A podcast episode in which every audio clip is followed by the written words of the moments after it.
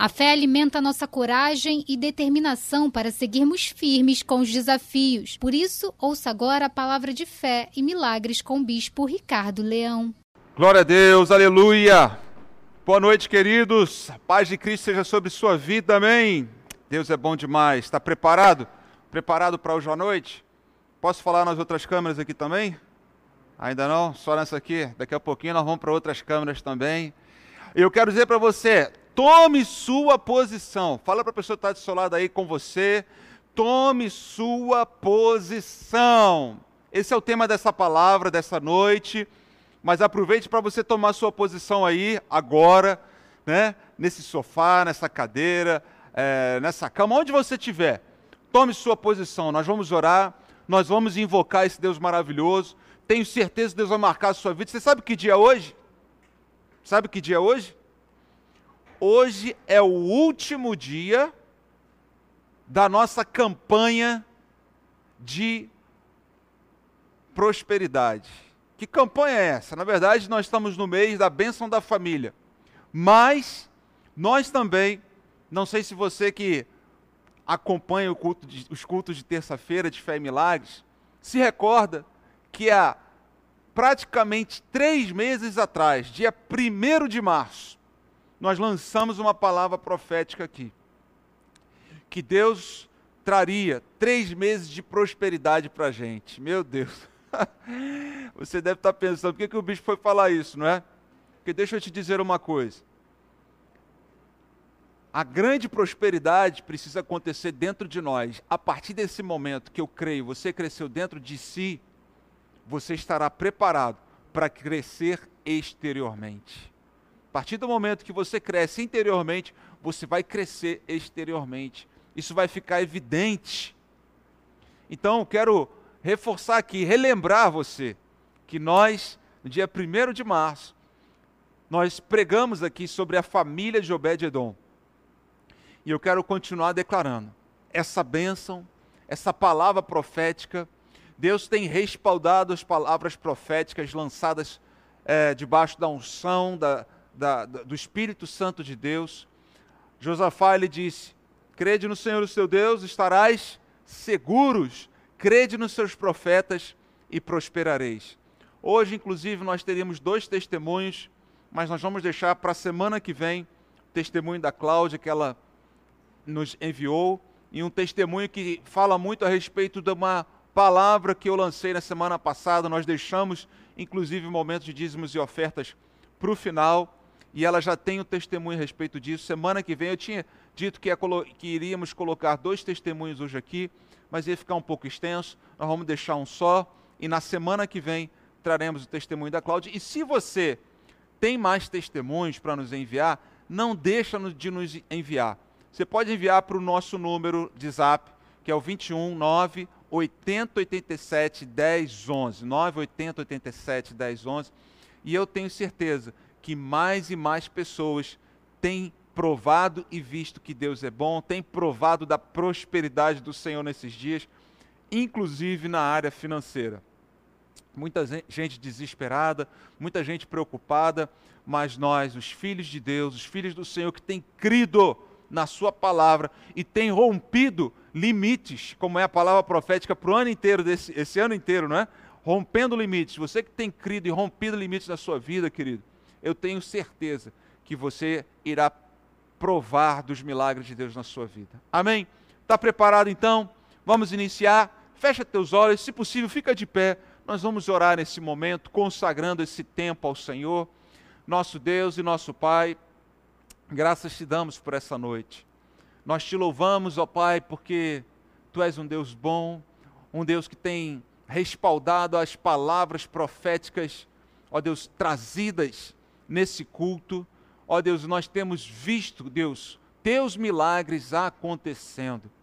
Nessa noite em que nós estamos encerrando, última terça-feira do mês de maio, encerrando esse momento, eu creio que essa noite o Senhor irá liberar anjos do Senhor para que essa palavra se cumpra sobre toda a igreja, sobre todo aquele que tem crido, sobre todo aquele que tem sido fiel que tem permanecido fiel a tua palavra. Em nome de Jesus Cristo, Senhor, vai liberando anjos do Senhor agora, a, em direção a esses lares, em direção a essas vidas, pois eu creio que o Senhor preparou grandes coisas para nós. Entra nas casas agora, que toda maldição, toda perturbação, todo espírito maligno bata em retirada agora em nome de Jesus Cristo e que a luz do Senhor venha brilhar sobre nossas vidas, sobre cada lar e sobre essa palavra. Traz revelação, traz luz. Põe a mão nos seus olhos e diga: Senhor meu Deus, abre os meus olhos para que eu possa ver. Põe a mão nos seus ouvidos e diga: Senhor meu Deus, abre os meus ouvidos para que eu possa ouvir. E agora põe a sua mão no seu coração e diga: Senhor meu Deus, que a tua palavra seja plantada num solo fértil e venha produzir muitos frutos em nome de Jesus.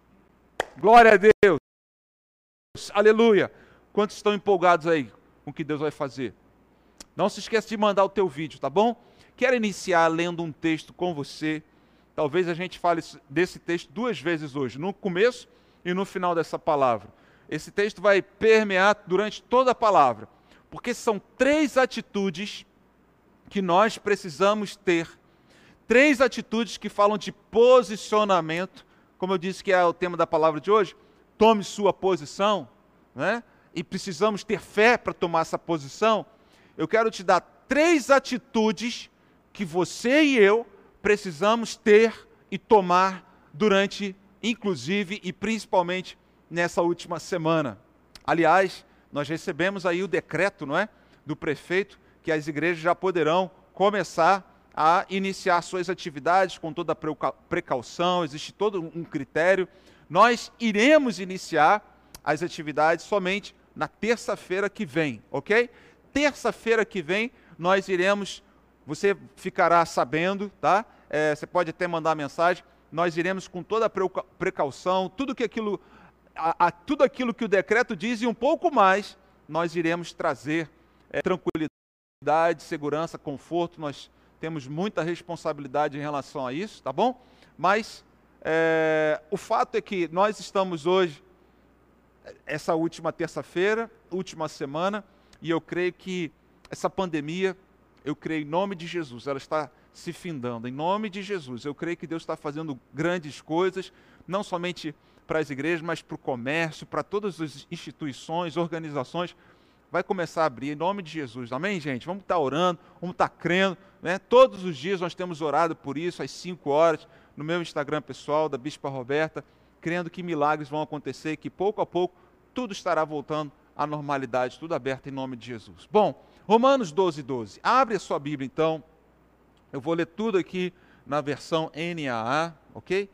Romanos 12, 12. Fácil também de você memorizar esse texto, né? Romanos 12, 12. NAA, na versão NAA. Diz assim, ó. NAA. Não tem essa versão? É, põe então na ARA. ARA. Que pena que não tem é, é, NA. Diz assim: Regozijai-vos na esperança, sede pacientes na tribulação, na oração perseverantes. Ok? Regozijai-vos na esperança. Na, na NAA fala alegrai-vos ou alegrem-se na esperança, sejam pacientes na tribulação e perseverem na oração. Ah, conseguiu a NAA. Eu sabia que tinha, tá vendo? Deus abriu os olhos aqui do nosso querido irmão aqui. Alegrem-se na esperança, sejam pacientes na tribulação e perseverem na oração. Por que, que eu queria nessa versão? Porque para você memorizar isso vai ficar mais fácil. Eu gosto muito de pegar as palavras, brincar com as palavras para você memorizar. Eu lembro que na época que eu estava fazendo a oitava série especial para fazer concurso para o colégio militar, é, tive um professor de química que ele é, nos ensinou a tabela periódica é, dos grupos. Eu nunca mais esqueci isso. Né? Cada símbolo lá de um metal, ele, ele colocou lá uma frase. Né? Então, por exemplo, Linac roubou o Césio na França. Lembra disso, Bispo Roberto? Linac roubou o Césio na França. Você sabe disso, Felipe? Conhece? Então, muita gente sabe Nunca mais esqueceu. O LI de li é o que? É lítio. Na, sódio. O K, potássio. Né? O robô RB, rubídio. Né? Linac roubou Césio. Né? Césio, SC. Na França, FR é o. É o que, Eduardo? FR? Fran, Fran. Depois põe aí no chat aí do YouTube alguém que sabe que está fresquinho aí. Faz parte da tabela periódica. Fica fácil memorizar, não é? Estou falando tudo isso porque aqui bem rapidamente a palavra é, existe um, um, uma palavra na, no seguro que é PT. Quando você fala assim, o carro deu PT, o que, que acontece? Perda total, né? Então aqui no versículo nós vamos fazer o seguinte: AE PT PO. Só para decorar. Eu sei que é meio. Diga comigo assim: AEPT PO. Então, AE é a alegre-se na esperança. AE. PT, pacientes na tribulação. E PO, perseverantes na oração. Fala para a pessoa que está do seu lado aí. Aê, PT. PO. Entendeu? Quem participar desse culto hoje, né? Vai começar a ter um novo linguajar. Vai chegar para o irmão do lado e falar: aí, PT, PO. Entendeu? Ó, qual foi a mensagem de hoje? Aí, PT, PO. Pronto. Tá, mensagem está dada. Alegrem-se aí, alegrem-se na esperança. Pacientes na tribulação, perseverantes na oração. São essas atitudes que Deus quer que a gente tenha em períodos como esse. esse essas atitudes falam de tomar uma posição. E nessa noite eu quero falar de algumas pessoas que tomaram essa atitude nas suas vidas. Mas para você tomar uma atitude como essa, você precisa ter fé e você precisa saber quem você é. Saber quem você é. Eu te pergunto, quem você é? Você sabe quem você é? Você nasceu para ser um príncipe ou você nasceu para ser um escravo? Hein? Tem muita gente que acha que nasceu para ser um escravo, para ser humilhado, para ser maltra maltratado. Tem muita gente que acha que nasceu para isso, tem muita gente que não acha razão alguma para viver. Deixa eu te dar uma palavra: você nasceu para ser um príncipe. Amém. A palavra de Deus diz: porque Deus nos fez reis e sacerdotes. Eu quero falar nessa noite sobre a sua posição de um príncipe. Ah, mas eu estou numa prisão. Ah, mas eu estou nessa quarentena. Querido, mesmo assim, você é um príncipe. Eu te pergunto, príncipe passa por prisão? Olha só, esse texto que eu vou ler agora foi compartilhado comigo pela bispa Roberta. Quem nos acompanha na oração já deve ter visto a gente ministrando, ou ela ministrando sobre esse texto. Olha o absurdo que Salomão, Salomão, no final da sua vida, o livro de Eclesiastes foi escrito por Salomão, no final da sua vida, depois que ele já tinha visto de tudo, ele diz lá em Eclesiastes 10, 5 a 7, na NAA, Eclesiastes 10, 5 a 7, diz assim: Ainda há um mal que vi debaixo do sol. Um erro cometido pelos que governam. Preste atenção antes da gente ler o próximo. Versículo 5 diz uma palavra aqui que é importante você entender e ressaltar aqui. Ainda há um mal. Esse mal está falando de maligno. Esse mal aqui, a Bíblia fala que o diabo, ele é o maligno, ou é o Satanás, ou é a serpente, não é? Esse mal, a Bíblia fala que ele veio para roubar, matar e destruir. Então o que, que o maligno veio fazer? Olha o que, que ele faz. Olha o que, que ele faz. Pode postar o próximo. Os tolos são colocados em muitos postos elevados, enquanto os ricos ocupam os postos inferiores. Agora o 7, que é o principal aqui que eu quero compartilhar com você. Vi servos andando a cavalo e príncipes andando a pé como se fossem servos. Essa palavra servo, talvez você pense assim: ah, mas eu sou um servo de Deus. Não, não, não. essa palavra servo aqui está falando de escravo. Escravo. Se você, inclusive, olhar em outra versão, põe aí, por favor, na versão NTLH. Aquiles. Vou denunciar aqui quem que está mexendo aqui no. Nosso querido Aquiles. Tenho visto escravos andando a cavalo e príncipes andando a pé, como se fossem escravos. Isso é um absurdo. Salomão colocou, eu, eu vi esse mal. Eu vi isso, isso está errado. Isso está errado. Está errado, querido, você está nessa posição muitas vezes de inferioridade. Está errado você pensar que você nasceu para ser realmente não ser, ser, ser, um Zé Ninguém, realmente não ter expressão nenhuma, realmente não, eu nasci assim, vou morrer assim, a síndrome da Gabriela, sabe disso, né? Os mais velhos pelo menos conhecem essa síndrome aí, né? Eu nasci assim, vou morrer assim. Não, querido ou querida. Deus te chamou para você ser um príncipe ou uma princesa. E se você não ainda tomou essa posição na sua vida, isso está errado. Não é a tua posição. Eu te digo, sai dessa posição em nome de Jesus. Posso ouvir um amém? Você quer ver uma, um exemplo disso? Gênesis capítulo 40, versículos 13 a 15. José, do Egito. Eu te pergunto. Antes de eu te perguntar, vamos ler, depois eu te pergunto. Diz assim: daqui a três dias, o rei vai mandar soltá-lo. Você vai voltar ao seu trabalho. Quem está falando aqui é o José para o copeiro, ok? José estava preso, José estava numa prisão e o copeiro também estava numa prisão. E aquele copeiro teve um sonho. E José interpretou o sonho e ele diz: Daqui a três dias o rei vai mandar soltá-lo. Você vai voltar ao seu trabalho e servirá vinho ao rei, como fazia antes. Porém, quando você estiver muito bem lá, lembre de mim e, por favor, tenha a bondade de falar ao meu respeito com o rei, ajudando-me assim a sair da cadeia. Versículo 15. A verdade é que foi a força que me tiraram da terra dos hebreus e me trouxeram para o Egito. E mesmo aqui no Egito não fiz nada para vir parar na cadeia. Sabe o que está falando aqui, querido? José estava na cadeia, mas ele estava inconformado na cadeia.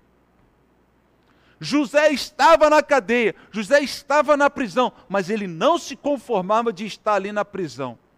José estava ali, sendo chicoteado, né, ou encarcerado, né, lá no livro de Salmos, quem fez o Job essa semana viu, né, falando sobre José, que José tinha correntes, grilhões nos seus pés, no seu pescoço.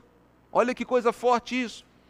José poderia ali ter perdido toda a sua esperança, mas aê, alegrem-se na esperança. Alegrar-se na esperança não significa você ficar acomodado com uma posição sua.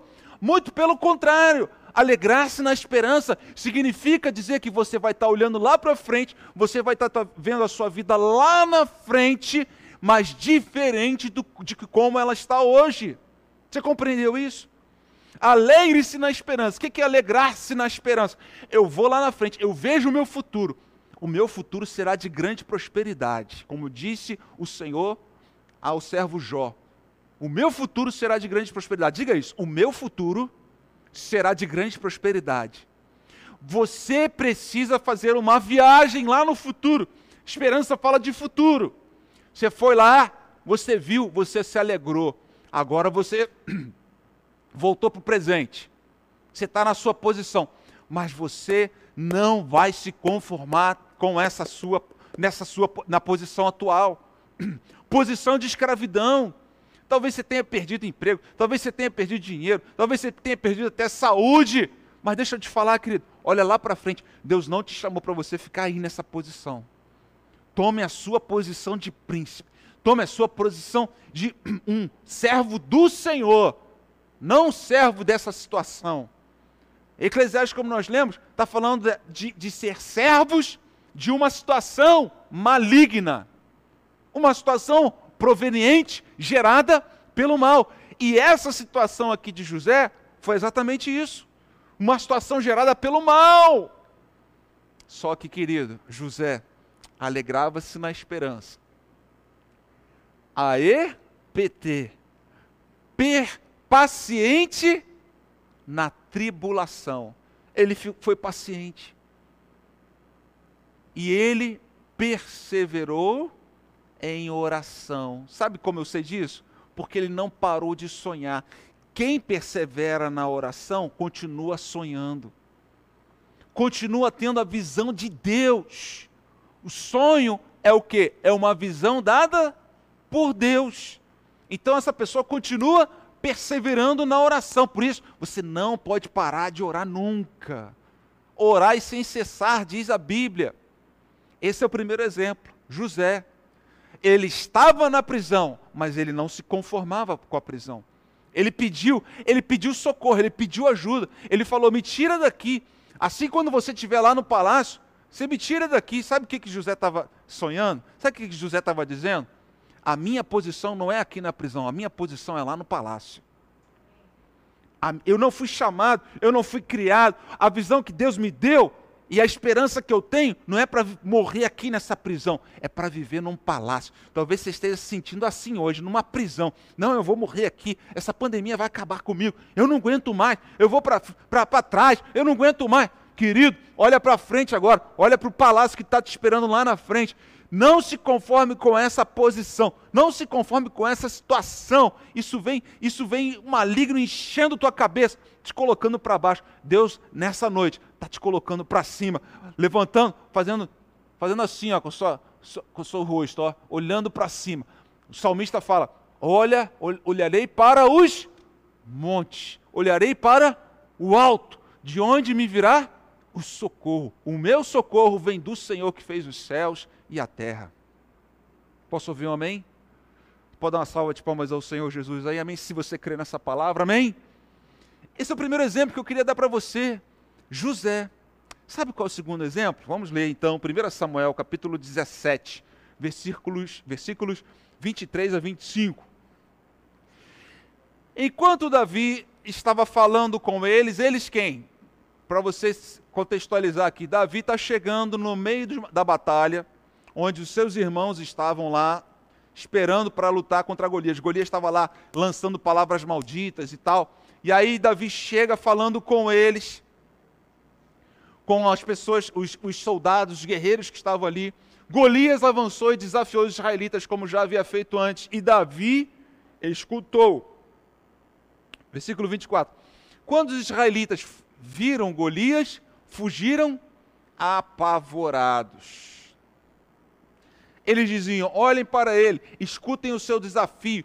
Quem matar esse filisteu receberá uma grande recompensa. O rei lhe dará muitas riquezas, lhe dará sua filha em casamento e a família de seu pai nunca vai ter de pagar nenhum imposto. Deixa eu te dizer uma coisa: Davi recebeu essa palavra. Nesse momento, Davi já tinha recebido a unção de rei sobre sua vida, apesar dele ser apenas um menino. Você já recebeu essa unção de rei sobre sua vida? De ser um príncipe? Se você é um filho de Deus, querido, saiba que você tem direito a essa unção sobre sua vida. Davi já havia recebido essa unção. Aqueles que estavam sem essa unção, aqueles que não tinham recebido essa unção, o que, que eles tinham diante de Golias? Medo, pavor. Diante de um cenário gigantesco, diante de um cenário de pressão, se apavoraram todos. Alguém que tem a unção de um rei, alguém que tem essa unção real, essa pessoa, ela não foge do gigante, ela vai contra o gigante, ela enfrenta o gigante, ela não se apavora e sai correndo e foge. Por quê? Sabe por quê? Porque para cada gigante que você derrubar, querido, há uma recompensa. Cada gigante. Davi, o que, que Davi estava contemplando aqui? A recompensa. Que recompensa era essa? Era o palácio. Davi estava contemplando o palácio. Assim como José contemplava o palácio. Davi contemplava o palácio. Deus te chamou para morar num palácio. Deus te chamou para você ter uma vida de rei, sim, de príncipe, sim. Deus te chamou para você crescer, não é para você ficar debaixo de uma escravidão. Pode continuar, nós lemos até o versículo, pode ir lá, 25. Amém. Para fechar, o último exemplo que eu quero dar está lá em Hebreus capítulo 11, versículo 26. Moisés. Ele achou que era muito melhor sofrer o desprezo por causa do Messias do que possuir todos os tesouros do Egito. É que ele tinha os olhos fixos aonde? Na recompensa futura. Ele se alegrava na esperança. Deixa eu te falar, tesouros do Egito. Sabe o que é isso, querido? É tesouro do mundo. É tesouro que é corruptível. É a cobiça dos olhos. É aquilo que chama a sua atenção, muitas vezes aparenta coisa boa, mas é fútil. Isso, isso, isso como a Bíblia fala, é, é, onde, é, é um tesouro que a traça corrói, que se acaba. Deus não te chamou para isso, querido. A Bíblia diz que nós, como filhos de Deus, nós prosperaremos e a nossa justiça permanecerá. O que, que significa isso? Você vai prosperar, você vai crescer e ninguém vai te derrubar. Isso não vai ser destruído na sua vida. É uma posição nova que Deus vai estar te colocando. É isso que Deus tem para você. Da, Moisés, ele contemplou isso. Ele contemplou essa recompensa. Deixa eu te fazer uma pergunta muito sincera. Você acha que Jesus ele gostava de sofrer? Pensa comigo. Nós falamos aqui sobre José. José, nós já vimos, ele estava na prisão, mas ele não gostava da prisão, ele queria sair da prisão. Davi, ele estava naquela posição, mas ele não queria estar naquela posição de um pastor lá no meio dos rebanhos, os irmãos deles caçoavam dele, falavam assim: vai lá cuidar daquelas tuas poucas ovelhas. Ele não queria estar naquela posição, sendo humilhado, sendo rebaixado, sendo ferido, sendo machucado pela sua própria família. Não. Ele falou: não quero ficar mais nessa posição. Deus me ungiu como rei, vou estar lá no palácio. Moisés, a mesma coisa. Ele viu tesouros no Egito, sabia que aquilo ali era passageiro e falou: Não, eu quero a recompensa do meu Deus, do Deus Todo-Poderoso. É essa recompensa que eu quero. E Jesus? Talvez você imagine assim: Ah, Jesus sofreu. Lógico, tudo foi por amor. Mas há uma frase que Jesus disse que mostra para nós que ele não gostava de sofrer. Ele fez uma oração a Deus e falou: Pai, se possível, passa de mim esse cálice. Nem Jesus gostava de sofrer. Por que, que você gosta de sofrer? Deus não te chamou para você ficar sofrendo. O sofrimento não vai fazer de você uma pessoa melhor, que vai chamar mais atenção. Não, não, não, não. Querido, para com essa história. Deus não te criou para te fazer sofrer.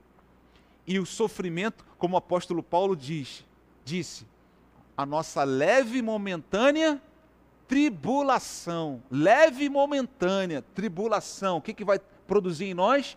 Um eterno peso de glória. O que Paulo está falando é: eu me alegro na esperança. Ainda que eu passe por tribulação, eu serei paciente na tribulação e eu perseverarei na oração. Deus não te chamou para sofrer. Deus não, não se alegra com o teu sofrimento. Mas quem toma uma posição de sair de uma prisão de ser como um príncipe, de tomar uma posição de alguém que vai entrar no palácio, somos nós. E nós só podemos fazer isso pela fé. E o apóstolo Paulo, por isso que eu falei que ia terminar falando desse versículo, né, no final também. O apóstolo Paulo trouxe essas três atitudes que nós precisamos ter se nós queremos viver debaixo da vontade de Deus, que é, que é alegrem-se na esperança, sejam pacientes na tribulação e perseverem na oração. Que você nessa semana, querido, você continue firme, permaneça firme. Eu quero ler um último texto aqui, eu sei que eu já li vários, é bom que você está sendo bem alimentado nessa noite. Gálatas 5.1 para a gente fechar de fato. Porque tem gente que um dia já provou do palácio e voltou para uma prisão. Gálatas 5.1 diz: Cristo nos libertou para que nós sejamos realmente livres. Por isso, continuem firmes como pessoas livres e não se tornem escravos novamente. Não volte para a prisão, querido. Se você está falando, ah, um dia eu estive na prisão, fui para o palácio, agora voltei para a prisão. Não, não. Deus não te chamou para você ser escravo de ninguém. A única pessoa que Deus fala para nós sermos escravos é escravo de Cristo. Ele fala, e quando ele fala isso, quando você se tornar um escravo de Cristo, verdadeiramente você será livre. Você não precisa ficar sendo um escravo de pessoas, se arrastando numa prisão emocional, num cárcere emocional, né? num cárcere espiritual, ou num cárcere de, de, de medo, num cárcere de depressão. Não. Deus te chamou para você ser livre disso. Deus te chamou para você ser um príncipe nessa terra, ou uma princesa nessa terra. Você que crê nessa palavra, diga amém, eu creio. Diga amém, eu recebo. Fica de pé, eu quero orar com você sobre isso. Eu creio que essa noite é uma noite de libertação. Libertação de pensamentos, libertação de uma mentalidade muitas vezes de não, não, eu, eu, eu mereço sofrer. Eu mereço sofrer. Não, não, querido. Jesus já pagou todo o preço para você. Ele também não gostava de sofrer, mas sofreu em nosso lugar. Pai, se possível, passa de mim esse cálice. Ele disse, e Deus fez ele sofrer para que eu e você não é que a gente não vai crucificar nossa carne, nossos desejos. Nós crucificamos nosso desejo, nossa carne. Isso, isso muitas vezes para nós é difícil. Mas Deus não quer que você viva debaixo de uma escravidão que te coloca para baixo, que te machuca, que te oprime. Não, Deus te chamou para você ser livre. Deus te chamou para você contemplar o melhor. Deus te, te chamou para contemplar o melhor. Sim, Deus te colocará. A Bíblia fala que feliz é a nação cujo Deus é o Senhor. Que Deus nos chamou para sermos cabeça e não cauda. É isso que a palavra de Deus nos ensina. E é isso que eu creio. E é isso que eu compartilho com você para que você creia também. E nós temos visto disso. Nós ouvimos um pouco do testemunho hoje, nós temos visto testemunhos, mesmo em meio à pandemia, e grandes coisas Deus tem preparado para nós. Fica de pé, Põe a sua mão no seu coração. Diga assim comigo: Senhor Jesus, me liberta de toda escravidão. Fala: Senhor meu Deus, que caiam as escamas dos meus olhos, para que eu possa contemplar a tua vontade, os teus planos, que são maiores que os meus. Eu quero crer, eu quero ver essa esperança, eu quero ter essa esperança, eu quero ver os teus sonhos para mim que o Senhor abra os nossos olhos para que possamos contemplar esses teus sonhos, a tua vontade para nós. Fala conosco nessa noite. Diga: Senhor Jesus, eu te recebo como meu Senhor e meu Salvador. E te peço, livra minha vida do mal. Faz de mim uma nova criatura. Eu creio que Jesus Cristo morreu por mim numa cruz para me salvar. E nessa noite eu declaro: a minha vida é dele para sempre dele. A partir de hoje, eu sou um filho do Deus vivo. Eu tenho o direito a ser um príncipe e não mais um escravo. Eu te recebo, Jesus. Faz de mim uma nova criatura a partir de hoje, em nome de Jesus. Amém e amém.